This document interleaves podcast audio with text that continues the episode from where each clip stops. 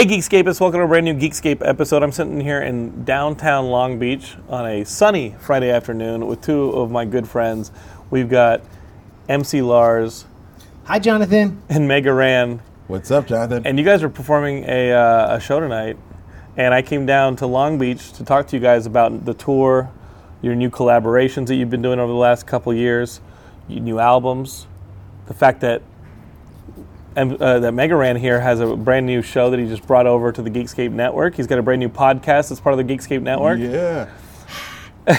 and um, and basically catch up with you guys.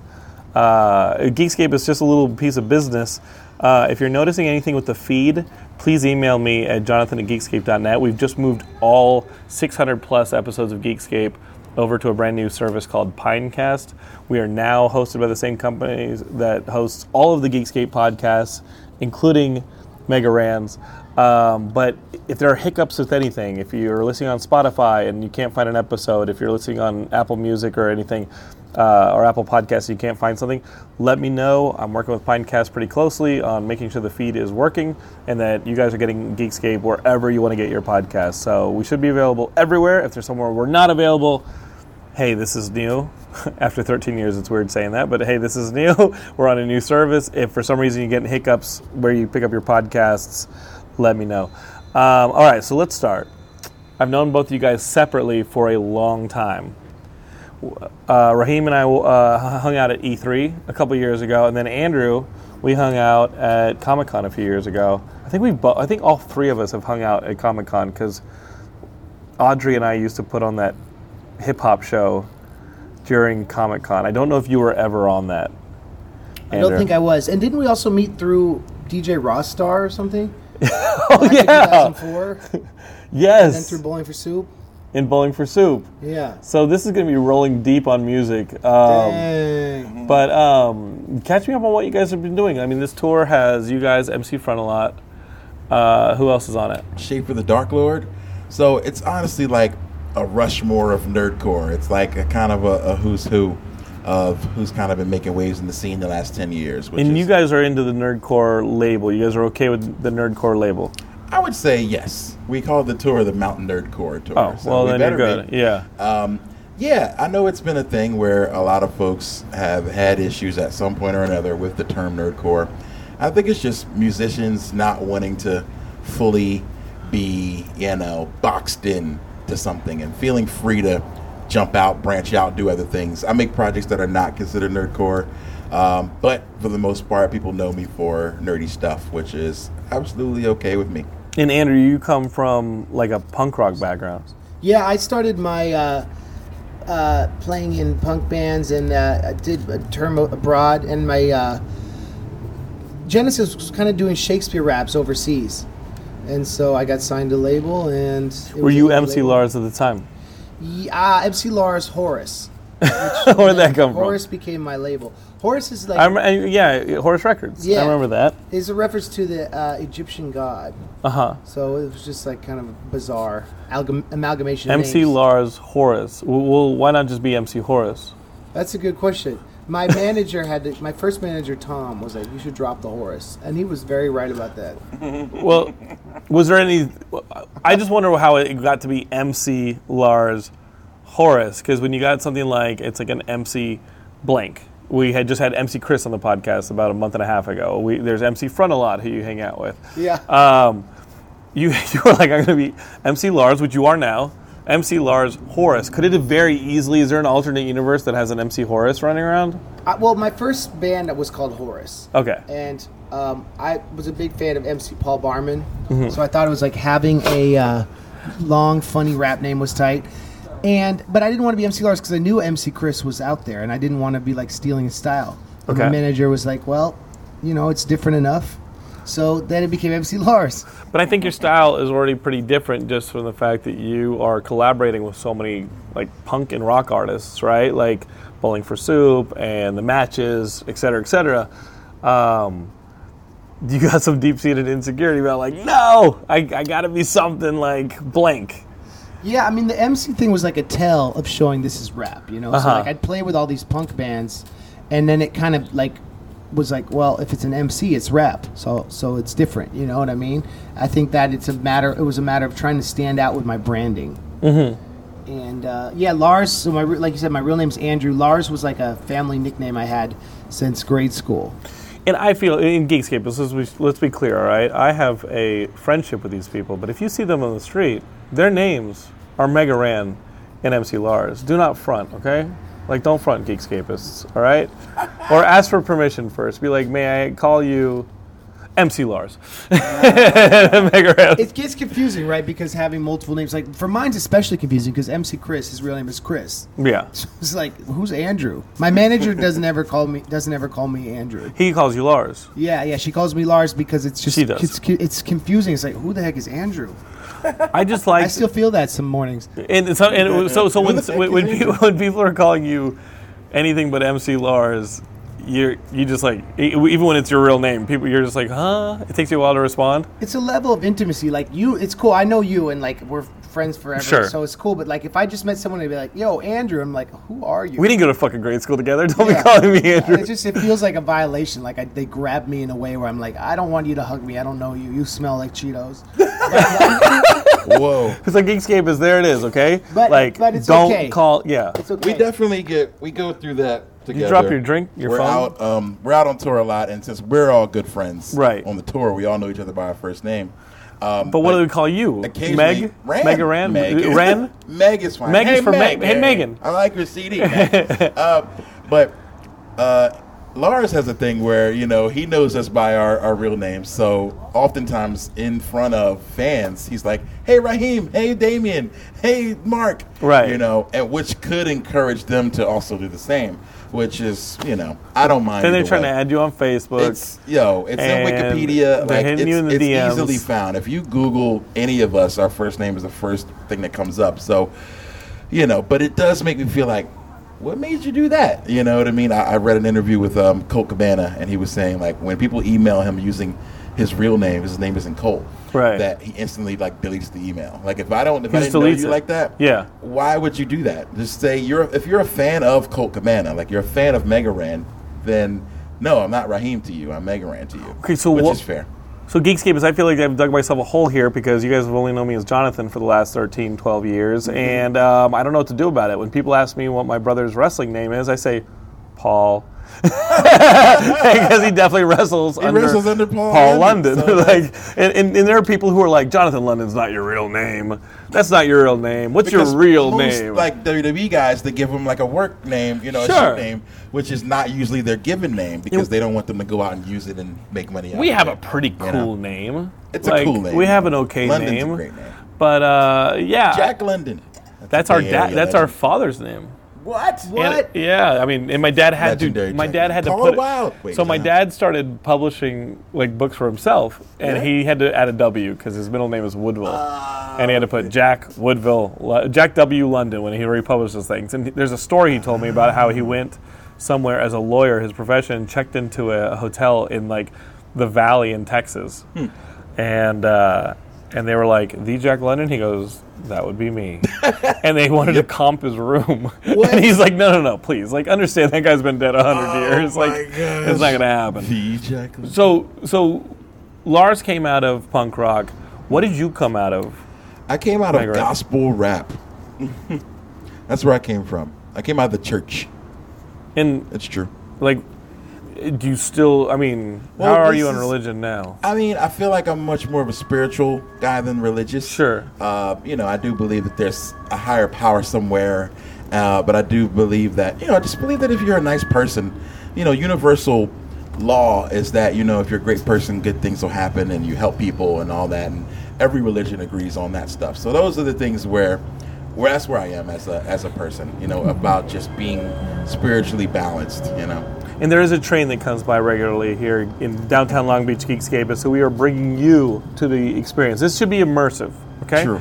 Um, did you find it confining, or was it something that you started falling out of step with religion, or No, like? it was definitely confining. I was at a point where if I wanted to play songs at uh, a bar, you know, a place that served alcohol, people would at the church would would look at me like I was a hypocrite. Like, oh, Sure. you can't. It was that strict. You can't play with those heathens, and it's like, well, these are the people who need to hear the message, you know. And even you know, there's there's scriptural stuff about you know Jesus going into places where you know it wasn't exactly the nicest, coolest, you know, most religious people, because that's those are the people who need the change. You know, they always say you can't shine in in the light, you shine in the darkness. You know, you mm-hmm. don't bring a flashlight into a place that's already lit. So um, we kind of bumped heads on that, and that was really what it was. I wanted to make music about other things, you know, and uh, gospel is literally the word of God. So it's not gospel if it's not uplifting God. And so if I make a song about Mega Man, it's not uplifting God. It's a not- false god. It's not negative. It is a false god. It's a It false is the god. other Right. those people at Comic Con who like are outside with the with the Oh, with the the signs They and go they're telling you you're hard. going to hell because you worship false gods like Superman. Yeah, they go pretty hard. Ah. um, but yeah, like it's it's just to me was I wanted to talk about other things. Like okay, well, I can't talk about the block I grew up on or the friends I grew up with who maybe some have passed away or some have gone on, and you know just different topics you talk about in music, love or losing love and friends. You know, they're like that's not gospel. So it was way too restrictive for what I was trying to do. How And I old felt were you? Mm, was maybe 17, 18. At the And time. you had been singing rap. Wait, was rap part of it, or was it singing or choir? rapping. What was? And it was rap. yeah, it was rap. So you would think that rap is a pretty recent like appropriation by the church as part of their message. Yeah. Yet they wouldn't be adaptive towards. I think they were already um, not as receptive to rap. So, so I think that that didn't help. The fact that it was rap, and um, I had a pastor who told me that he thought that because the beats of rap would encourage people to to dance in a way that wasn't, I, you know, godly. Yeah. It didn't matter what Let's you were so. saying. I mean- you know what I mean? If Yeah. you know, you start moving around and some, some body parts are shaking, and it's like, oh, that's not godly.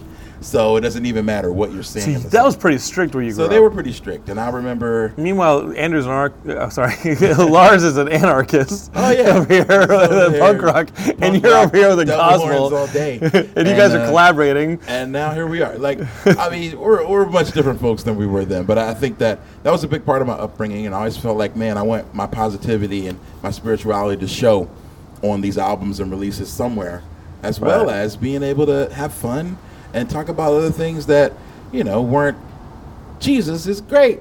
Amen. John three sixteen. You know, I, I felt like it was a little whack sometimes to to have to squeeze in, you know, scripture into raps. You know what I mean? Because of the abundant po- positivity, or because you stopped believing in a strict.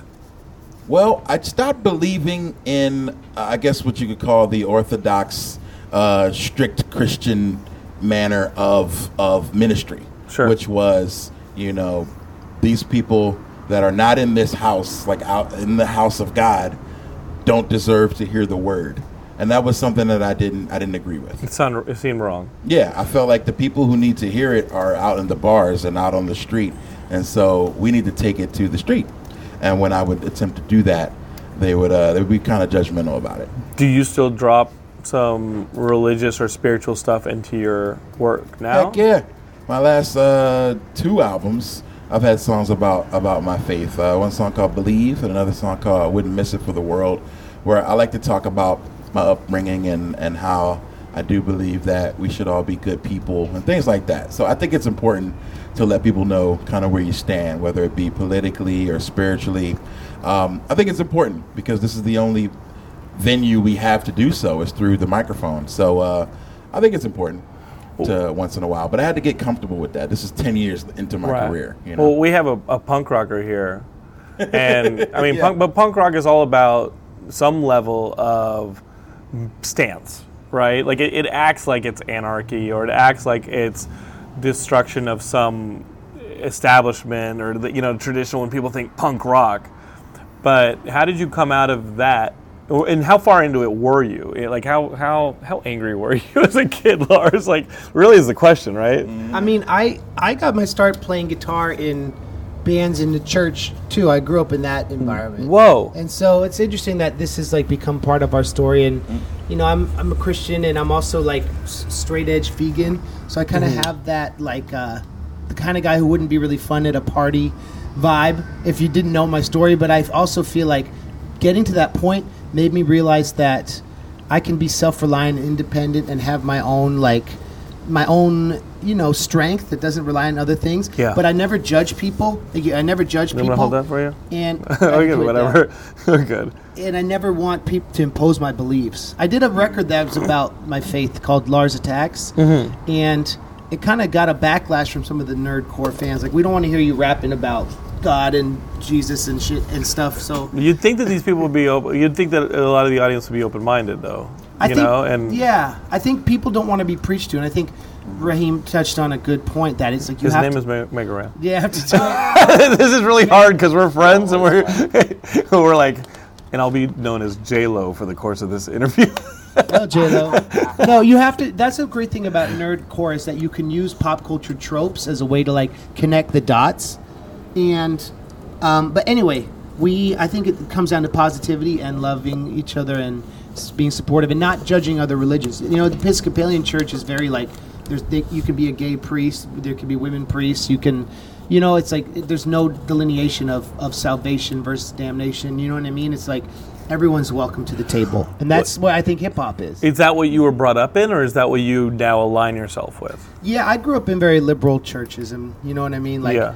So that is kind of part of that gives me a lot of strength and joy. I have a, I have in my Twitter on my Twitter bio, I have a Bible verse, you know, and like it's like I don't, it's, you know, I don't bring it up, but since we're talking about it, it's Sure. just I'm not ashamed to talk about it, and it's given me a lot of strength, and it's tight as heck. And That's I think, well, well, people are always like online. You can't talk about politics or religion, and I think that that kind of avoidance has led us down some really dire straits in this country. I think that we've avoided talking about real shit for so long that we've ended up really in some real shit, and it, and and we've uh, we've uh, we've ignored problems as geeks. We've uh, self-medicated with these fantasies for so long, and I, I got to tell you right now, Geekscapists, I don't give a shit. I know that I reach a lot of young kids in this podcast. I would love for you, as a United States citizen, those of you who are United States citizens, to fucking vote November sixth. I cannot feel more strongly about this. I kind of don't even care who you vote for, but I would love for you to be active in our political system. Those of you guys who listen to us in Australia, we know that you have to do it by law, and mm-hmm. Canadians just understand we're not really going to invade you and that you're still our good friend regardless of what our political leaders say. I think that we should be talking about politics. I think we should be talking about religion. Uh, i hear what you're saying about acceptance. As a straight edger i'm somebody who everybody questions is like well what do you think about like people who smoke? Or why aren't you militaristic? You know what i mean? Like the, the idea of being straight edge got looped in about like with the idea of me being militaristic all of a sudden and militant against like people who smoke, people who eat meat, people who wear leather. And I really kind of did this for myself. And I'm guessing you did as well. Yeah, and I mean, I, some of the for me as in high school, some of my favorite bands were like Earth Crisis and Sure. a lot of vegan. Those are hardcore bands, Hardcore yeah. bands are so good because they have all this pent up anger and energy, Right. And like, like, it's the, some of that stuff is so heavy. You know, the early Victory Record stuff before Mm-hmm. the, everything got real emo and everything. Like, it's just that stuff when I'm working out and like jogging or whatever. It just is so good. And you still do that. Yeah, Yeah. and I still love those. Are some of my favorite bands. So it's kind of cool. Uh, for years, I wasn't I wasn't straight edge or vegan, but getting back to that, it was like in high school, I had no other options. You know. No, I don't. I mean, t- tell me about it because I, I became straight edge through that same scene. Yeah. And then when my brother was killed by a drunk driver, I said, "Well, well this is just how I'm going to be. This is like I'm, I don't want to contribute to that." That, that section of society, the, the alcohol, the celebration of alcohol. So I'm just going to do this. Uh, drugs and alcohol are out. Then I, I kind of looked up after 15 years, 10 years, realized I was still practicing that and wasn't wasn't vocally saying I was straight edge that much. All my other friends who were straight edge were long since not, and I was like, well, now I identify with it more than anything because it's def- it's been an e- it's just segued into who I am. It hasn't been even that big of a deal. But you're saying that um, I'm trying to figure out what you were. Yeah, I mean, no, in you- high you're, school- you're saying that in high school you had to do this. I had very strict parents, and I went to a, a prep school where, like, if you were caught drinking on the weekends, even if it was just a rumor, you'd be expelled like instantly. Wow. Because there were a lot of boarding students, so they were because they were the guardians for these minors. There was this kind of like strictness. Sure. So I never, I like hardly ever. I think I maybe drank like one time during the summer in high school. How sick did you get? And yeah, I How sick did you get? I was not prepared for that, and I and it was like, yeah. I've- you Meanwhile, know, Mega Ran's downing church wine, and he's like glug glug glug glug glug glug Yes, uh, glug, we um, blood of the Lord, juice. grape juice. I think yeah, I think that it it's uh you know I've wrestled with stuff. I had I I am sorry to hear about your brother, man. I, no, I mean the Geekscape. A lot of longtime Geekscapes they know this stuff, but Yeah. but you thank you. I had a friend, one of my best friends. He uh, he was killed in a drunk driving accident by a by a 19 year old on Halloween, and he was 14. And that was like my friend Tim and I, who we were in our first band together. Uh, we kind of made this pact that we would never overindulge or, or or do something stupid while drunk. Sure. and that is kind of like at the core of, of a lot of you know a lot of that band came out of the memory of our friend my friend Jason And that was a punk band. yeah it was, and it was called that band was called Amphoteric Uh-huh. which uh, the riff for Hot Topic is not punk rock came from one of our early songs called Green Machine Uh-huh. which um, we're selling these USBs that have like some of our old stuff on it but anyway that's kind of my background and uh, if anyone wants to like is struggling with stuff or wants to talk about 12 step stuff or meetings or all that they can always hit me up because I've been in the rooms and it's, it's And you, been so, awesome you- so did you go pretty far, far down that road? I think I've wrestled with things and um, Substances. Yeah, And, and and it's like without getting too specific, it's Sure. It's there's been a lot of like finding a higher power and going th- through and finding strength in my community, and yeah, I feel I'm better for it, and I can really lend a hand. And the vegan thing is kind of connected to that, you know, wanting to have control over not leaving a, a bad footprint on the earth and being control over my body and knowing that like when I was not watching what I was eating, I was definitely a little reckless and I, you know, I weighed a lot more and I was unhappy. Mm-hmm. And so just trying every day, just being like, if I'm putting it in my mouth, is it good for me or bad for me? And like, you know, it- is what am I, how am I affecting the earth and is this a sustainable thing? And without getting too political, I just also feel this I went uh, I went scuba diving in Great Barrier Reef when I when I got engaged and seeing all the fish and everything like without sounding like too much of a hippie I'm like this is beautiful this this this world here and I don't want to like I can't be eating these fish you It's know what irresponsible.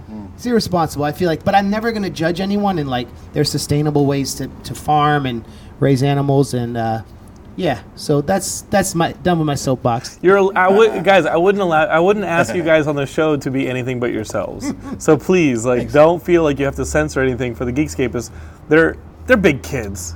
They can take it. They can be told different. They're different people, and we definitely don't want this to be the uh, like I said, the middle of a human centipede where they're only listening to people they agree with and then throwing out stuff that they agree with because that is just you're swallowing somebody else's shit and spitting it back out. That's like that's like Twitter. Right you on. know, it's like I'm only gonna follow the people who agree with me and make me feel better about myself, and I'm only gonna do that image shaping for others where it's like I'm gonna fuck that.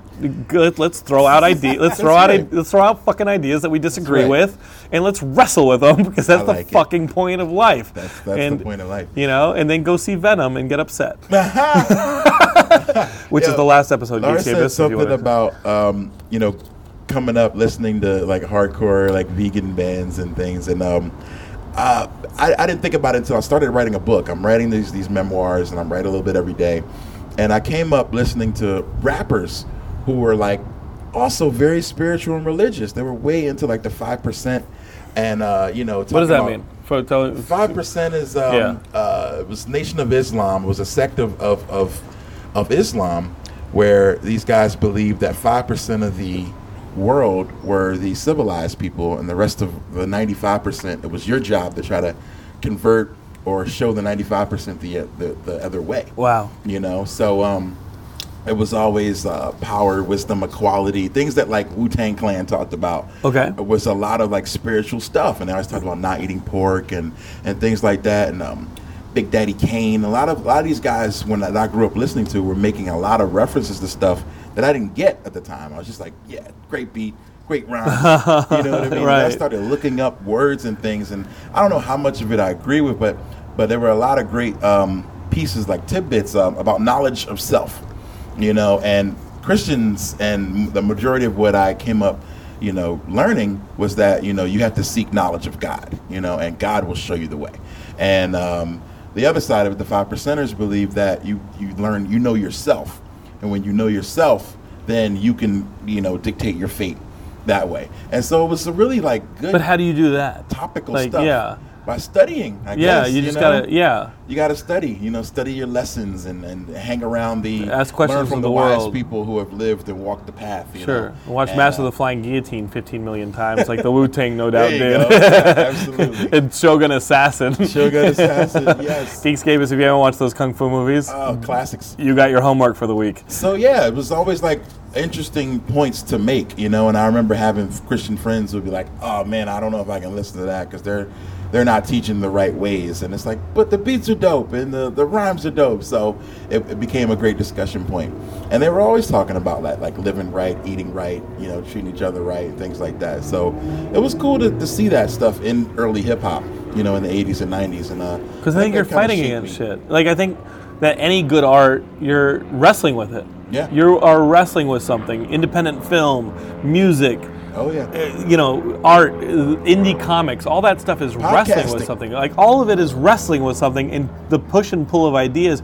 You guys have a collaboration of a song called Walden about Henry David Thoreau. Yeah. Spending all heard that time alone at Walden Pond. He wrote on on Walden Pond. You Geekscapists went to high school. You had to read some Henry David Thoreau. Please tell me that the educational system still demands that you read that. Please, and, and, and that is nothing if not just wrestling with one's own thoughts in a vacuum of being alone. Mm-hmm. And if you if you guys are uh, online, go listen to the song right now or whenever you Yeah, finish it's on this up. Right now. Go check it out. It's the first unofficial leak from the record.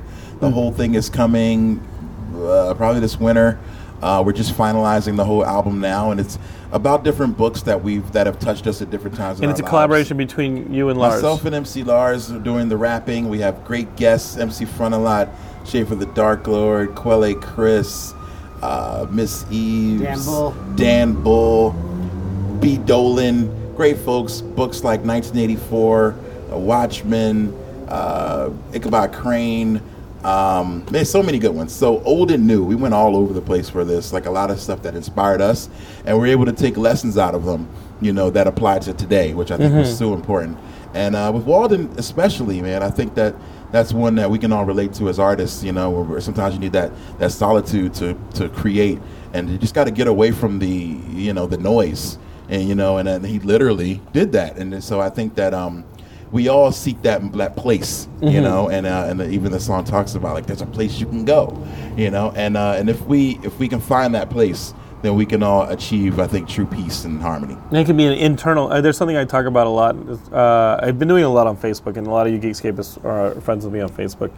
But in like the, the the bouts of depression and anxiety and stuff like that, it's so crucial, especially today as we're walking through this shared cultural miasma. Uh, you know, through I don't know, we're in a weird time, and we're all going through it together, and it's having effects on on all of us, uh, regardless of where we're from or what we stand for. Um, but there's a lot of noise, and cutting the signal and figuring out what the signal is beyond all the noise is something that I think helps you stay present, helps you stop thinking about what you should be doing. I think social media is telling us who we should be. How many, you know, we should put the selfies up. We should put up the the, the these videos and the Instagrams in, in in image shape for other people rather than for ourselves. And there's that there's that allure of how many likes are you going to get? How many followers are you to get? And this and that. I can understand that from your perspectives or Geekscape's perspectives where you want to have people actually listen to your message. But it's a dangerously seductive thing to a lot of people if they can't separate that signal from the noise. And I know I've fallen victim to it in and out several times. How do you guys get when it's when, when it's part of the gig? Get people to the show, get people to the album, get people to your message.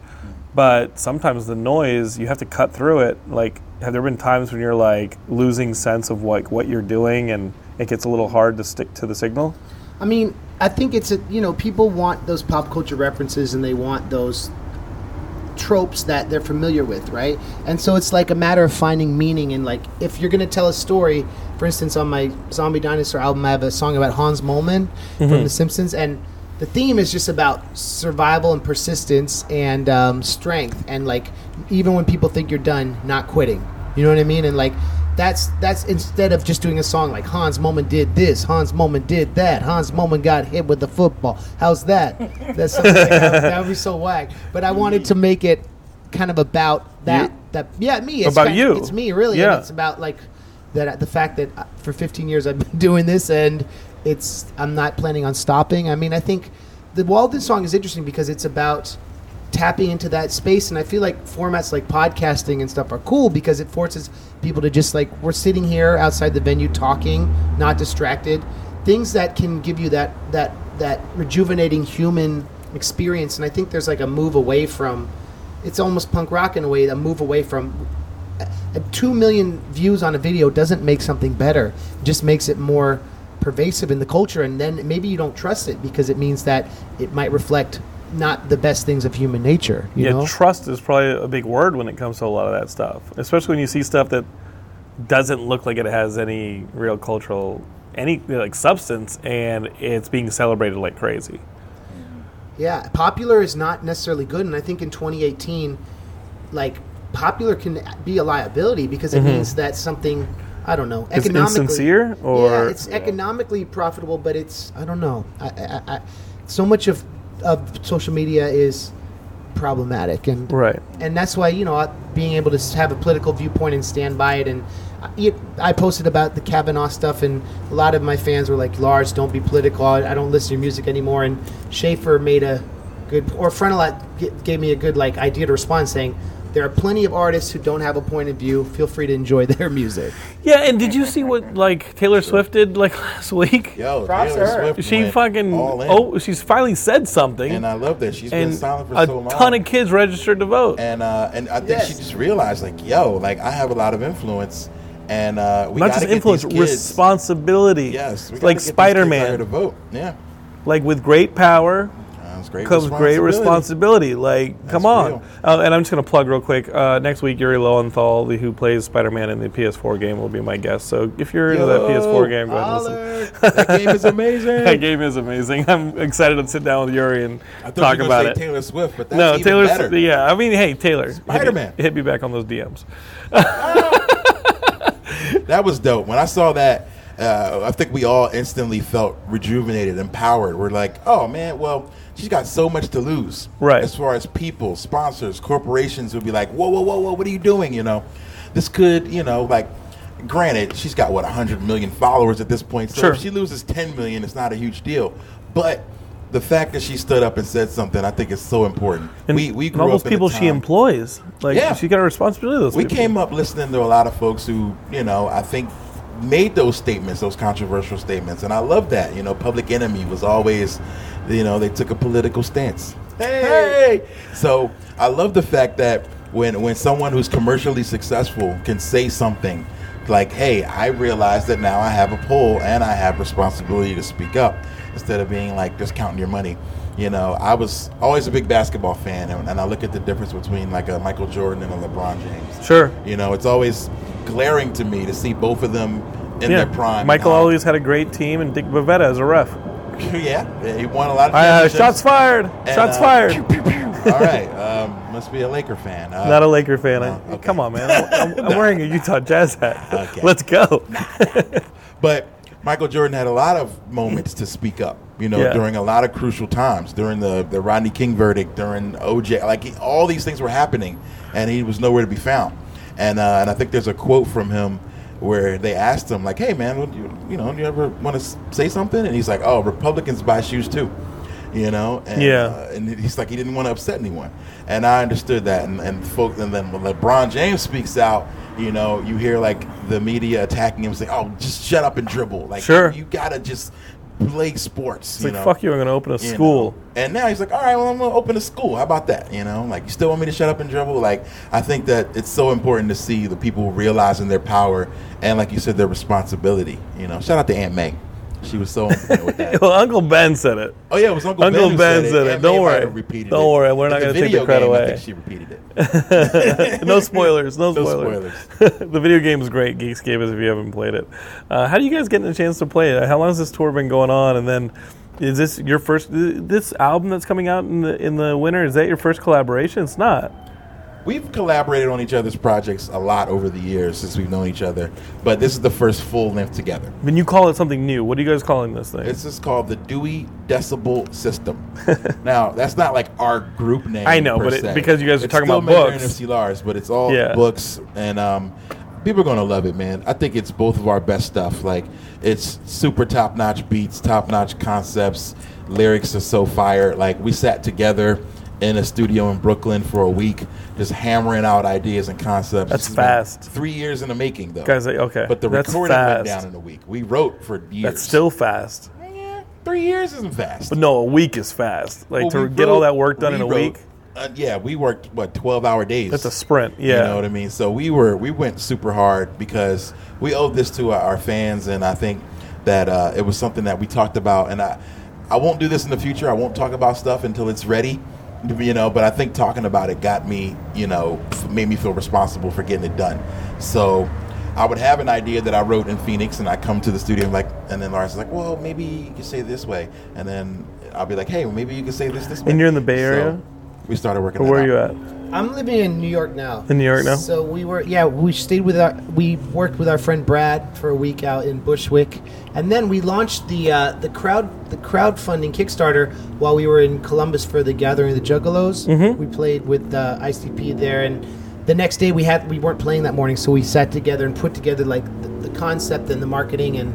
We launched on Kickstarter, and that was kind of a cool kickoff for the project, like showing that we're we're doing stuff in different scenes, and like we got a good reaction there, and it's it's been really cool and like a huge shout out to the hundreds of people who backed the project like it, it went way above our goal and that was tight And how was the gathering? My brother's wrestled at the gathering, and he says it's like the people there are so nice. so nice. it's like a Everyone- community that you so don't expect that. People telling me, "Oh, be careful! Oh, you Yeah, watch out for because there's a that." stereotype, and I, and I just and I just said and I just said you don't expect that. Like like you think that these the I don't know what juggalos are going to come like, at you with attitude. beat you up and leave you in an alley. Like, no, And then pour Faygo on you. Love there.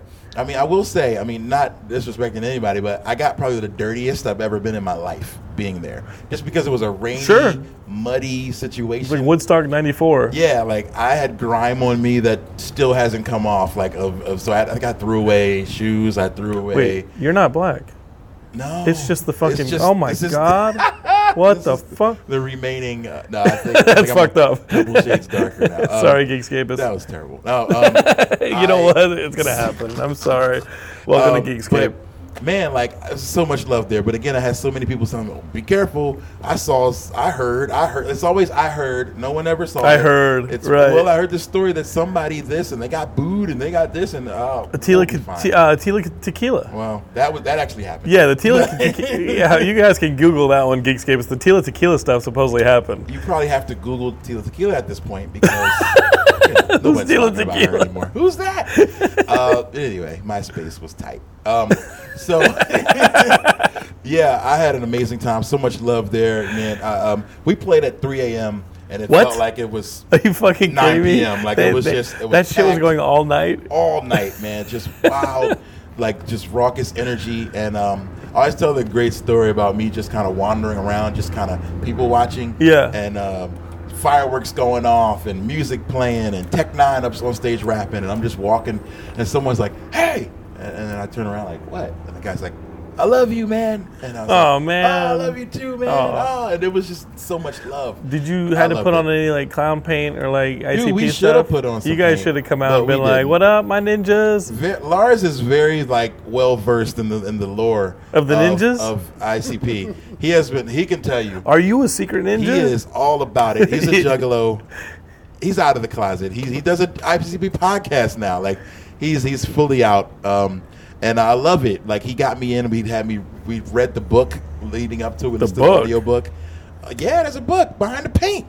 They get- Violent J wrote an autobiography, and it's uh, the audiobook is very comes very highly recommended. And when we met them, Mega Ran impressed the heck out of me by asking Violent J all these specific questions from oh, the book. you studied. You studied for the exam. Yeah. I studied. I mean, the book is. is- I, I, I couldn't recommend it enough. It's so good, you know, especially the audio book because he literally like freestyles. It. He and he reads it himself. so he reads. Yeah, he reads his Oh, own book. damn. But then, as he's reading it, he'll be like, "Oh, that reminds me of this other time." So he goes And he'll off script. for twenty minutes and like, "Oh, well, what else? What was I saying? Oh yeah, back to the chapter." And then he goes back, and it's so good. That sounds but- better than the book it- for it is. sure. It's far better. It's it's like 19 hours long, but it's so good. So's that basketball documentary they started putting on ESPN though. There's a new Yeah. basketball documentary called uh, a love story, basketball love story, and it's a, a It's like 20 long. hour series of mini documentaries that one filmmaker made, and Well, I it covers an I can handle that. expansive series. I'm so excited to watch it. I can handle that. I'm so but, stoked. But Lars, tell him tell him about your where where'd your ICP love come from? Like when?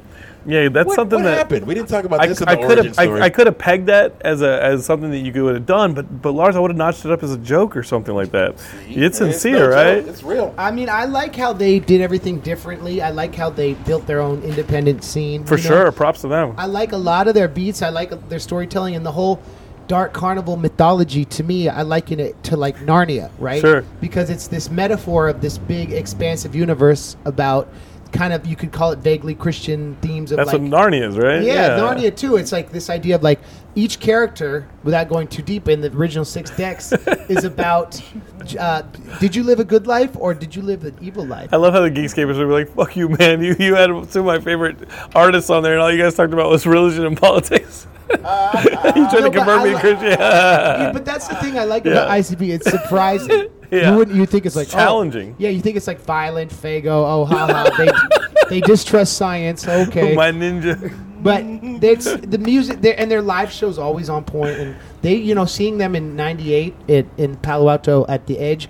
made me want to become a rapper You were a that was kid. the moment i was 16 i painted my face up Wow. we went up in the we went with my friend in, in my singer my old band and his mom drove us up and uh, we went and it was the first time i'd ever seen like a drunk person fall over it's the first time i ever was kicked in the head in a mosh pit with a Doc Marten to the face Oh Jesus! but I, I, that that moment stuck with me because it was just like, oh, this is rap can be creative and Yeah. insane and literally and, and Yeah. very different, and I was proud of it. And back then, you know, I was when people in California weren't really bumping ICP back then. well, no, you were in the Bay, and that scene was that punk rock scene. At least was that Bay Area scene was like that Gilman scene. Yeah. And it wasn't like. Did you see the Gilman Street documentary? Speaking of four Yeah, I to. that's a four-hour documentary. I, need loved to. it. Didn't Bill, Billie Joe Armstrong Produced it. Produced it, yeah. And I was like, are they going to tell everything? And within like five minutes, I see Dr. Frank on screen, and I'm like, yep, they're going to cover everything. I love Dope. it. I gotta see. That's on the top of my watch list. Yeah, I really enjoyed the the, the Gilman Street documentary. Um, and you find out like what like what hedgecore is, and that whole thing that like what is that? So hedgecore, is, you hear about it in the Operation Ivy songs and all that stuff, but um, they're just dicking around and jumping literally into hedges. And being like, you know, because everything's hardcore, nerdcore, this core, this core. They started yelling hedgecore and jumping into bushes. and they were literally yelling hedgecore, so it's a joke. And I don't know if you've listened to the Long Shot, Billie Joe's new band. No. You you should. It's it's really guitar rock. Uh, they're fucking awesome. Um, I they're they toured in this. Uh, they toured over the summer. They were awesome live. It's really great music, but he has a love song about jumping into hedges. And I'm like, oh man, that whole Gilman Street scene was just a bunch of like clowns jumping, like playing punk rock and jumping into fucking bushes and shit. But that was your neighborhood, and I'm guessing that hip hop wasn't as pervasive. But then you have guys like Boots Riley and stuff coming out of Oakland, and it sounds like hip hop Yeah. was a big part of that. Is that is there a difference between the Oakland thing and the Bay Area Berkeley thing? Like, I don't know anything about it. It's just too many towns smushed together. I mean, the cool thing about the Bay is that like it's not so weird. You go see Too Short one night and then and then Operation Ivy the second night. You Sure. know, that's like the whole vibe. I middle school and high school, I lived on the Monterey Peninsula, which Okay. is south, which is like kind of near Santa Cruz, Okay. which is a little more sheltered. You know, and I found ICP through trading bootleg prank call tapes with like this kid in Michigan. I, tra- I had like this rare Jerky Like Boys Jerky tape. Boys, yeah. And I had a website where I like would tr- list all my prank call tapes and dub them and trade them. and Did you go see the Jerky Boys movie when it came to theaters? no, but I definitely was quick to buy it Fuck. on VHS. Yeah. I think it's an un, an- it's a un it's a heralded classic. I, what happened in the '90s when they were like, "Let's put these cable shows on TV"? Because I remember distinctly going to see Jerky Boys on in the theater, Brain Candy with the with the the kids in the hall, and um, what was the third one that I went to see? MST3K. When they made classics. a movie, yeah, they made fucking movies. What is that? but you know, I don't think the it, the Jerky Boys movie was the hit. It, It was should have been. not. It was not. because people didn't want scripted calls. Right. So you're trading these these bootleg calls with your friends, and then how did does, slip, does hip hop slip in there, or what happened happens? Was was there's one there was this one tape, the Seattle phone pranks that Jerky that ICP had sampled on the Super Bowl song from uh, the Tunnel of Love EP. and which- that made it into the tape. that that he was like, "Yo," he's like, "Yo, Lars, check this out. They sampled this call on this tape you sent me." I was like, I didn't know where this was from. This kid put it. And he's like, and he did a spoken introduction. You might like this song, and it was it was ICP, and I was like pre Milenko, pre Riddlebox. You're like, who are these guys? Yeah, I was like, who are They're- these They fools? would be friends of mine. And I was like, I like them. And then he he would buy the I'd send him like in, literally in the mail. Twenty dollar bills, and then he'd send me their albums, which w- weren't really distributed outside of Detroit. And Mm-hmm. so I was up on that stuff as a kid, and and and it was you know very very like mysterious. Who the heck are these weird, strange people? But without the internet, you couldn't research any of that stuff. Like, Yeah, it was We didn't know who bands were. Without Maximum Rock and Roll, I didn't know who any of these bands were. You know, like Right. remember Book Your Own Fucking Life? Yeah, exactly. Like, like I didn't know who. Like when I started booking like basement shows in high school at a Book Your Own Fucking Life, which was that yearly publication Maximum Rock and Roll would put out that had all the bands and labels and tour agents and everything in it. Like you didn't really know these bands. Like you didn't recognize them until they pulled up. You couldn't go on the internet and look all that stuff up. It's There's like the- no way. There's a magic to it, and you would trust other people's as you trust their taste, which I did with this kid. You become an authority. Yeah, and, and, and if you're like a, if you're like a someone in the scene in different cities trading cassettes or like booking shows, you know, Ad- Adam from Adam's Package, he sent me Mm-hmm. a list of promoters when I was like in high school, and that's kind of how I got my first shows. He was like this underground list that I think was probably based on the Maximum Rock. He's Roll stuff. fantastic.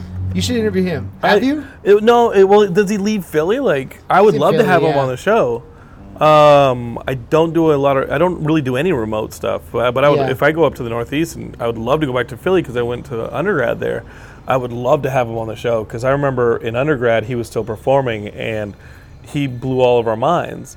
Because here's a guy and he's sampling fucking track and field from the NES, and I'm like, what is this? Would you guys call Adam and his package like a precursor to the modern day like like nerdcore thing, or is he in it? it by that point, was I don't know the history of nerdcore well enough to look beyond you guys and Chris, people I've had on the show. Like, what's There's the history? been- there's definitely some connection. A lot of um, I'd heard the word Nintendo Core, like Math the Band. Um, and when was that? So that was what was that like late '90s, early maybe early 2000s. So that's early. I feel like that was the first time I had heard things like that. Then going forward, I heard um, the mini bosses who are out of Fe- Arizona, Arizona, yeah. Uh, the Advantage, um, and then I heard the Megas 2004 or five, and uh, and then that was kind of where where I fit in at least.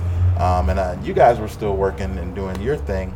But Adam and his MC package Chris was- predate that by almost ten years. Absolutely, but I don't know how. I don't know Adam and his package's like connection to us. Like, do you, or do you feel like he's aware of what He, we he do, clearly or- influenced you, is what you're saying, you know, right, is he, like, aware of, of, of our stuff? Does he know? Yeah, I mean, we I, I covered one of his songs on my second album. Mm-hmm. I, I think it was like that fusion of nerd and hardcore, which Nerf Herder kind of was too, and like a lot of that old stuff. For me, Adam's package was an inroad to bands like Fugazi and all the bands he would Oh, cover. I would he see him perform with like bands like Lifetime and Texas is the Reason and stuff like that, and it's like, wait, what's happening? And that- Vision out of Philly. This is all Philly stuff, and New Jersey stuff. yeah, it gave me it gave me the confidence to be like, oh, one person with samples and a guitar can do this by himself. I was like, ah, I'll do that, but without the package, without the Yamaha, I'll bring my laptop, and Uh-huh. that was like for me, that was so much more of an influence than any of like the nerdcore stuff because that I found out much later in college. As Chris, and then I found out, you know, about Frontalot and, Uh-huh. and met them all. And but everyone wants to claim that word, and I think Frontalot probably has the best assertion of it because he kind of like he didn't trademark it, but he kind of like really ran with it. But I don't think he invented the term, but he would probably be very mad at me for saying that. So I don't know. He'd get self-conscious I, I about always it. give him credit for coining the term, but I don't necessarily know if that's Right. the case. I remember him saying he was trying to think of a, a word to define what he was doing, and a word that wasn't necessarily used. When it came time, when like I guess in the early 2000s, mid 2000s, when uh, when a lot of outside press saw this as new and novel, and you know, and I remember like Frontalot popping up in like double XL and you on like CNN and like a lot of these cool things were happening. And uh, and I think they just needed a buzzword like you know to, to call this well this you bet you I This bet you never heard of nerdcore. nerdcore you know? And uh, that so yeah I don't know but I feel like that that time period like it gets a little muddy. Someone should definitely do a full I didn't- like, compendium report on this. Like, I- I, would love to see that. I didn't bring it up in my conversation with Chris uh, a few episodes ago because I had read that he like wanted to disassociate himself with that with the term with the with the term. But then when I and so I was like, okay, don't bring that up. You know, Note to self. you didn't don't, bring it up. Don't bring that up. But but but but he What? in the conversation was like, yeah, fine. You know, he's like, yeah, fine. Like whatever kids want to call it, call it. I just call it loud party. Like we're just gonna have a party when you come to my show. We're just gonna have a party. Yeah. Whatever the music is, you're gonna be dancing. You're gonna have fun. We're gonna tell jokes because he does a bit of stand up type type of stuff in his show. Oh yeah, his show is definitely something that you you don't see every day. I mean, there's costume contest. Yeah. there's a lot. It's a party. It is a dance literally party. Writes out ten minute jokes. I love it. that go in the middle of his set. So it's not it's not like any any concert that most people are used to ever seeing because it's a combination of stand up. You know, there's this interactivity and fun party music. So you went to undergrad in Philly. I went to Penn. Yeah, Oh wow, I went to Penn State and I grew up in Philly. So uh, yeah, I love it. and I see a lot of Get that Philly Wawa. connections in a lot of uh, a lot of our stuff. well, Matt Between, Kelly, like, our our podcast manager Matt's at out Geekscape, is from Lars Philly. spent some time in Philly. Yeah, Um, MC My, my manager lives in Philly. Shout out to I Eva love I Fafita. love that Chris city. spent a lot of time in Philly. Uh, Deb Milkman. I mean, it it goes on and on and on. Philadelphia is a a, a great hub for a lot of Mm-hmm. a lot of the stuff that's inspired a lot of us. I really love that city. Um, so it feels like with every nerdcore artist that there is a, another subgenre, not just of music that they are uh, like attached to. And with you, uh, Ran, it's like wrestling. And okay. like growing up with a brother that just wanted to be a wrestler the whole time, I, I got worn out of wrestling pretty fast. Sure. Fuzz. Like like Paul, it was all Paul was obsessed with. I had my fair share of the wrestling stuff, but mm-hmm. but it is so popular now, and you've almost created your own niche within the wrestling community. Have you? I mean, would you say that? I don't know. Like, I don't I listen to wrestling. so. I don't watch wrestling enough to, at, or at all. It's So like, interesting. Yeah. the but you've gotten a lot of fans from the wrestling community. Definitely. There's Um, crossover. there's there's a huge amount of crossover. I didn't realize it, but I guess I would see it once in a while. Like you go to San Diego Comic Con and you'll Mm-hmm. see people cosplay as wrestlers. Sure. You know, so occasionally you started seeing that. But that's a nerd thing. I understand nerds in wrestling. Like Oh, I yeah, understand the comic geeks in wrestling. video games, pro wrestling, horror movies, And then you come you know What I mean, I feel like there's definitely a huge cross section. I'm just trying to get Lars in some tights at tonight's show, and maybe having him like like do like a frog splash or something. Can you do a probably do somersault? a We're gonna get him wrestling. sick Hurricanrana. Deep cuts. Yeah, I feel like it's happening. You know, just because just a natural progression. I would occasionally make a mention on stage, like, "Hey, anybody into wrestling?" And then For sure. Woo! You know, a few more people would say some things, and uh, I think it's helped out a lot with a lot of the current wrestlers being younger kids who don't mind, uh, you know, talking about their nerdy side. Right. You know, uh, shout out to New Day. Those guys, they Oh, play they're such games. nerds. They're talking about unicorns and rainbows. Did and, CM Punk start that? Because or, or not not CM Punk. I remember meeting the dude who was what was his name? A guy Geekscapists who were wrestling fans. I am so sorry, but the dude who dressed in green and dressed like a fucking superhero, the Hurricane. the Hurricane. I Yep. remember meeting Hurricane back. There's a with my brother at Universal, and he had just bought like Identity Crisis, the DC book, and all that stuff. And, he, and I was like, this guy's a legit nerd. And oh, I- Oh, it was straight like Green Lantern influence. yeah, there was a yeah. lot of comic the Hurricane is that Hurricane? Would, was is he the, the precursor of like the nerd wrestling crossover thing? You know what? He might be.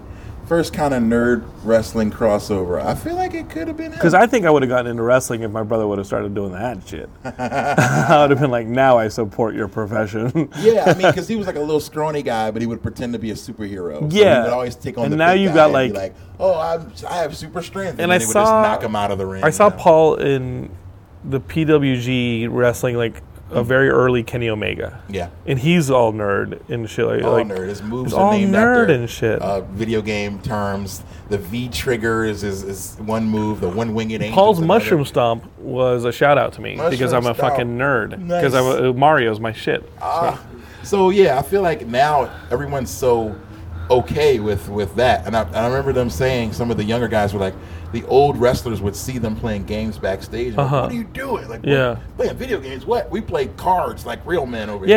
here. Yeah, you know, so.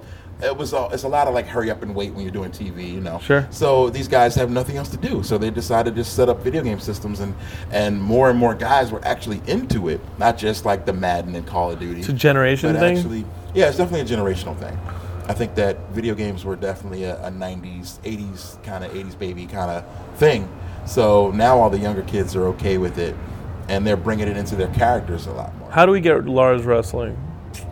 Well, let's see. He's already in the ICP. I've seen I mean, ICP ICP's wrestle. wrestled. Yeah. So I think it's possible, very possible. We get you in the next uh, Bloody Mania or something. I would say like 90%. Well, three quarters of my wrestling knowledge comes from my passionate knowledge of ICP's lyrics, and the rest comes from just spending months in the van with this guy, and listening to all the podcasts and meeting all your friends and meeting Xavier and just like being able to learn because it's this pop culture thing. It's like you can't avoid it, and it's who cares that it's like if I don't know everything. Like last night, someone held up a action Oh, figure, and I'm like, it's Ultimate Warrior. It's like, no, it's Stingray or whatever.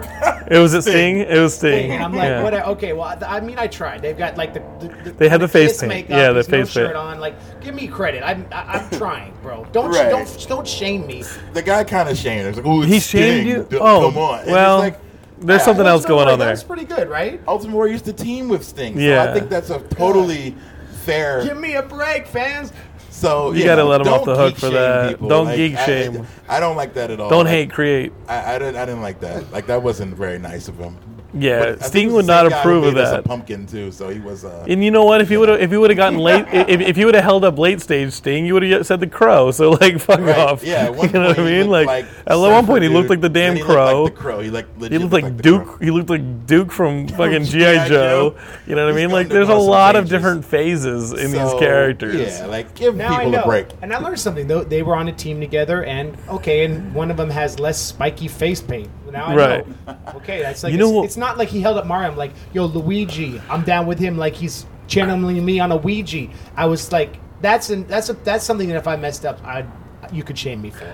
I uh speaking. I wouldn't shame you for that. but even like my wife knows who doesn't play any video games. She would know Mario from Luigi. So that's true. Just based on the color and the Yeah. Um, speaking of uh, Christians who ended up in music and wear face paint, uh, dude, I went to see Alice Cooper like three months ago For at the? Greek, and I was like six rows back. My buddy? Andy got me. It's fucking amazing. was. It was Yeah. like a satanic Broadway show. There were costume changes. There were giant fucking pyrotechnics and set pieces. Ace Frehley opened for him. And he got, he played all the Kiss songs that he helped write, and like, dude, it was it was insane. And it's not something that like I'm not a metal guy, you know what I mean? Like even when it comes to punk rock, I'm more of the pop guy. So like my buddy was like, "Hey man, I have this spare ticket. I can't refund it. It's fucking. You want to see Alice Cooper?" I was like, "This is something I would love to do." I would have gone to. And I fucking went and I had a blast. And that was a fucking show. That guy knows how to put on a show. Do you, Jonathan? Do you know he narrates Great Milenko? He's like does the introductory narration on the ICP record. That's a little trivia. That's amazing. Yeah, so just wanted to reference that. Anyway, Nah. And I saw ICP wrestle uh, for Ring of Honor in Philly. Nice. Oh, That didn't know they was wrestled with Ring of Honor. 2001 or 2. Wow. They played their uh, their entrance song, "The Greatest Show." Uh, that was the one song from ICP that I knew when uh, when we were at the gathering. They played that song, which they used to come out to in WWF with the oddities, and uh, and I was like, "Oh, I know that song." The greatest The show. Yeah. Gather up all juggalos and roll. Everyone come see the greatest show. I'm an oddity. Quit looking odd at me. That's a tight rhyme. That's pretty tight. How often you guys just go off the script and, and freestyle? Is that like a tack? Like uh, when you think of rap, Oh, if, if you're right. if you're un, like un, not knowledgeable like myself in the rap game, like you think that everything's fucking freestyle. Can I set the record straight? I, I started freestyling because I saw Mega Ran do it so well, and he invites me to join him on his set, which is an honor. And I just wanted to set the record straight that like that was something that, you know, I never wanted to be like I was biting one of his his his part of his show, but like I can only try to be as good as Mega Ran with the freestyles, but I feel like he's kind of like my freestyle coach, and when he brings me up to freestyle on his set. You get nervous? I get nervous, but it's fun because he's like he he he I hands got me you. the mic and he I've like knows you. if it's a couplet that I'm gonna hit. Like I'm always doing the one if someone has a asthma inhale- inhaler, I'm like, I hope this show's not a failure. Only at the Nerdcore show do you see the asthma inhaler. He'll give me the mic when like, we, so he always has my back, and and and I just wanted to, you know, set the record straight that that's his bit that he brings me in on. Thank you. Thanks. Well, to, to keep it all the way real and to show you how hip hop has always been about like borrowing, building, and you know turning it into something new.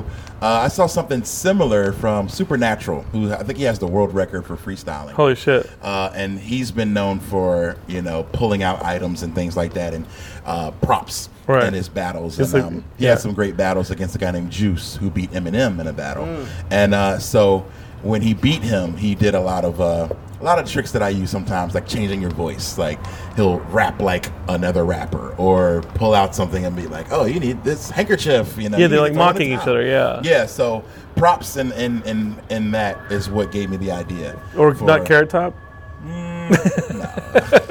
Carrot is he is he a prop comic? Gallagher was uh, Gallagher. Mega Ran gets enough props. but most of it, I think, even when we when we're working on music, you know, you start by writing, of course, but things have to hit your head first.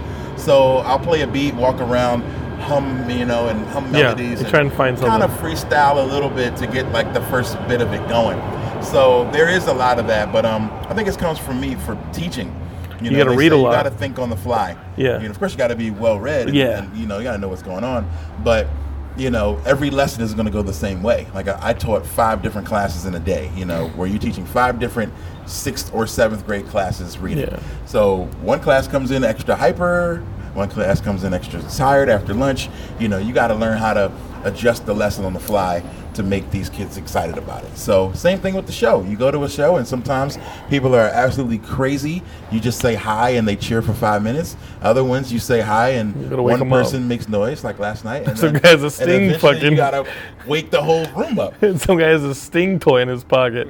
what You know what I mean? Who's that? What's his story? Yeah, He's like, I'm walking around with a sting toy in my No, but pocket. his story is that he's familiar with the show. Sure. And then I think we've built such a great relationship with our fans that it's like, hey, now you get to be a part of the show. And Yo, that's I what think the- he still has that sting pocket in his in, in his pocket right probably now. Yeah, he's probably in the supermarket. Yeah. With the sting toy in his pocket. What's up, girl? Shout out to him. Thank you. That guy was really sweet. I like he him. carved all these pumpkins that were like based on our album art. So- Oh, that's and we fucking still have them. talent. They're in the front of our uh, our van right now. That's super talented. So uh, yeah, he's super talented. So our fans are so special, and I think we built such a great friendship and relationship with them that they bring us stuff, and uh, they're part of the show. And the freestyle, especially the item thing, I think it's great that we do it together because we're literally bringing everybody into the show. Oh, shit. So now it's like, okay, I'm going to rap about your shoes, Converse. You're an all star, you know. So now you have a memory attached to that show. Yeah. And the next time I see you, you're going to be like.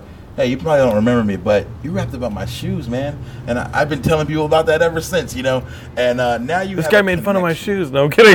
Even if you make Yeah, fun, you know, yeah. it's like a comedian heckling Yeah. or whatever. Like sometimes it might be fun. It's personalized. And so it becomes personalized, and now we, we build a moment which I think helps to make us have such a special audience uh, that they keep coming back. You know, like it's been ten plus years for us, and it's a blessing to come to a room and see a hundred people that want to rock out, like wearing our t-shirts and. Bringing, hey, I got something for you for the freestyle now. You know, you're Yeah. never gonna guess. You know, Oh, they're bringing props things. They for bring you. Surprise props. You know, Yeah. they're like, oh, I'm not gonna show Work, you see yet. if they work it in. But when you re- drop the beat, then I'm gonna bring out that orange and try to stump you. You oh know, fuck. And like at this point, if we were to not do the freestyle, like that would be an issue. People would be like angry. So it's it's like Yeah. it's always different, and it's always di- every tour it's a different beat. This tour we've been using what Beastie Boys, Intergalactic. yeah. Uh, I like using some old school stuff that moves fast because even if the rhyme isn't super incredible, You can I bu- think bulldoze it. the flow Yeah. sounds great when it's fast. When it's slow, it's um. I don't. Oh, you can get caught lingering, say. yeah. yeah. But if it's fast, it's I don't know what to say. Anyway, I'm going to keep on going. You know, it, it, Yeah, you can bulldoze sound right much through it. better. Yeah, as as that. So yeah, it's just learning techniques about what works and what doesn't. I mean, I've been we've been writing raps over you know a decade at this point. So a challenge is always you know I'm always looking for a new challenge. So I think that freestyle and making the freestyle a part of it has been a, a fun challenge. Are you guys almost at the end of the tour, or can the Geekscapists still go and listen to you guys and live and coming up? We are we are we go up the west coast and then we come to the Midwest. We end in me Oklahoma. City. Yeah. So, so where you, where where should we go online to find some of those tour dates? NerdCoreTour.com, but also Megaran.com. Was it slash shows? Uh, yeah, yeah. And um, Nerdcoretour.com. and also all our social media. We promoted a lot, but yeah, we're out until the basically the end of the month, and then we're you know then we're gonna go to England. We're playing Uh-huh. England with uh, First, we're gonna put this album out. right. That's coming out this like this year, but hopefully in a few weeks. True. So this is what we got. Uh, let's just start with Monday. Portland, Oregon. Tuesday, Seattle. Wednesday, Boise. Thursday, Salt Lake. Saturday, Englewood, Colorado. Pretty close to Denver. When are you playing Salt Lake? October 18th. Thursday. Yeah. I don't know when this is going up, so I No, hate- no, I it, hate it, it, it will stuff. it will be up. I'm just yeah. All right, cool. The NBA 'se- the NBA season starts. KC Mo. Uh, October 22nd, St. St. Louis. Louis. October 23rd, Oklahoma City. Yeah. And uh, coming to a place near you. Right after that, we'll be finalizing the album's artwork. Of course, Kickstarter folks are getting that For first. Dewey Decibel System. Dewey Decibel is coming out before the end of this year, so be ready. And I've got in November. I'm doing a few weeks on the East Coast with I Fight Dragons. Shout out to them. Yeah. They're awesome. That's awesome. Awesome. Like like chip rock band from Chicago. Oh, that sounds cool. Yeah, they're tight. They're tight. Yeah, uh, chip tunes is something that like you guys can associate with, but you're not chip tunes. You know what I mean? Yeah. Um, Geekscapists, you know where to find them. Megaran's got a podcast on the Geekscape network right Mat now. Mania Podcast is now tag team partnered up with Geekscape. This is so exciting. Um, So exciting. Thank you to you and to Matt and the whole squad. Uh, it's it feels good to belong to, to a faction. You always did. And uh, yeah, it feels great, man. We got a all- let's faction all- now. Let's all hang out at Comic Con this year. We will, and uh, obviously, when Lars Lars does not have to bring his podcast to us, he can, but he doesn't have podcast to. is great though. We He did an doesn't have interview to. on But it. he's got a We podcast. did- What's it called? Uh, It's called the MC Lars Podcast. Thank you for plugging it. I appreciate no, it. dude, of course. And I We're all interviewed friends. Mega, Mega Ran on it. That will be soon. And also, we're both on Patreon. So if anyone wants to hear monthly music, that's the last thing we'll plug. No, whatever. Yeah, check that out. Yeah, Patreon I- would be great. Patreon's awesome. We do at least two songs a month. Uh, I flip a different video game. Right now, I'm playing The Messenger on Switch. Uh-huh. So I got a flip of that with the composer Rainbowdragoneyes. It's coming very soon. It's Holy shit! So, so good. now now gaming composers are like working with you and Yeah, doing com- collaborations. Particularly indie cats, you know, Dude. I- more often than like I can't get like Koji Kondo on the phone. I know, but, I like, got to shout it out but yeah. because our gaming podcast isn't talking about it. Nintendo's new IP on their on the iPhone. They have this new game on the iPhone called Dragalia Yo, Lost. it's good. It's fucking It's great. really good. The music on Dragalia Lost is the Dragalia great. shit. How are they not talking about that, Dude, because they don't play it because it's not out in Canada, Oh. so Derek has an oh, excuse. okay. But Josh and Shane have no excuse for not talking about this game. That this and the game is new fucking Monster great. Hunter on iOS is incredible. Dude, I love Dragalia playing is so Dragalia good. Lost, and the music, like that K-pop stuff, is so Yeah. fucking good. I'm leveling up. It's I used to good. call that. Yeah, I used to not understand the game. I thought it was just a bunch of like. I called it dragon titties because it just looked like a bunch of like it just looked like a bunch of like young girls with big chests running around. It looked like it looked like they were just fishing for like perverted manga and fans. Yeah, but it's actually good. The game is fucking their name on awesome. anything. The That game is garbage. awesome. And, it, It's and, and I, the, there's always people on co-op. If you guys like like dungeon crawling live action RPGs and a lot of collectathons, it's a it's a gotcha game. It's a lot of fun, And I'm not a huge mobile game player, but man, like this is one that keeps me going for a while. dude. It's I'm so, good. glad you're a proponent for Dragalia It's Lost. It's my favorite shit right now. It's my favorite. Lars, I gotta like, get you dude, into it. it's so much fun It's to play this game. Dragalia found, more like it. Geekscape is. Uh, you can find all this stuff at geekscape.net. We're on Facebook, Twitter, Instagram. You can find these boys all over that. And uh, next week, obviously, we have Spider-Man himself, Yuri Lowenthal, talking about the PS4 game and what he's got going on over at uh, I'll be Uh, tuning in. Yeah, yeah. He's got uh, a new show on Team Alpha, which is uh, Geek and Sundry and Nerdist and all that. He's got a he's got a live action show that is is actually live, and in the chat room you can kind of tell them what to do, and it's like a choose your own adventure hmm. where you're forcing the actors to do live interactive theater, and it's a sci-fi series, and I have to talk to him about that. Sounds crazy. Jonathan, you're a really good interviewer. You've been Oh, doing this for a minute, but I, it's cool to talk about different stuff. So thank you for having us. Wait, most podcasters just talk about what? Well, You like how'd you get started? I heard you like Poe. I heard you like video games. What's your favorite Mega Man game? So you didn't even ask me that. Thank No, God. it's fine. So we've actually, I've, I've never really talked about the Christian thing or the gospel thing. No, So I'm talking about the real shit. Geekscape's about the real stuff out of shit. me that I've never said in an interview. Geek, So I want people to equate Geekscape with real shit. Like, oh my god, I gotta listen to Geekscape if I'm gonna get the people for real. All that other stuff, it's it's Doesn't dressings, matter. man. Yeah, it's it dressing, and I'm glad that they can get it el- elsewhere. yes, absolutely. Thanks a so thank lot. you for a great interview. Well, thank you guys. Uh, I'm excited for the show tonight. We're gonna rock it. You guys are gonna rock it. Oh, kids, we're at Toxic Toast Theater, and they have there's a it's, it's a Long Beach venue, and they have a record store, and they have a label, and they put out our last two my last two albums on vinyl, and they're doing the vinyl pressing of the Dewey Decibel System. So shout out to them. They're like Yeah. Andy and Fa- Andy, aka Fancy Pants. He's he put out Adam's Packages, old catalog. That's awesome. vinyl, and uh, he's a great dude. So I just wanted to plug the venue since we're here. And shout out to George Pepe who got me down here. He's getting married today, so he's not at the, at the show. But George, great. George, Lars is married thank now. you, thank Marriage you. Yeah, and tight. congratulations, Lars. We actually said that on the MC Chris uh, episode. We were like, congrats to Lars. Yeah. That's sweet. Well, shout out to MC Chris. He's he's had our back for a minute, and you know he's a good guy in the scene, and we, we got a lot of love for him. I do. I owe a whole lot to MC Chris, so I got to say big shout out to him for helping us out. He's on the road right now. If you're Mm-hmm. around him, go see him and Lex and Dual Core. Yeah, And then uh, I'll be at that bootleg theater show in LA, Geekscape. It's, this is a big love fest, as you guys can tell, but that's what we build Geekscape to do, is be a sense of community. And it's pr- pretty cool to hang out with you guys and get the sense of that here. Um, we love you guys.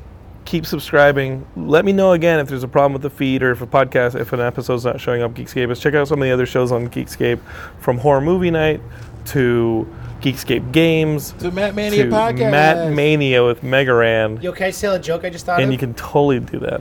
Why did the horse switch podcasts when he was hungry? Because he had a problem with the feed. Geekscapists, I'm sorry. don't hate, create. We love you. and that's a, His And horse- that's a you know, like wrap. Horse food, at horse feed. Peace. Sorry, I'm sorry. Check out my Roger Rabbit EP, Notes from Toontown on Spotify. Peace. You're listening to the Geekscape Network.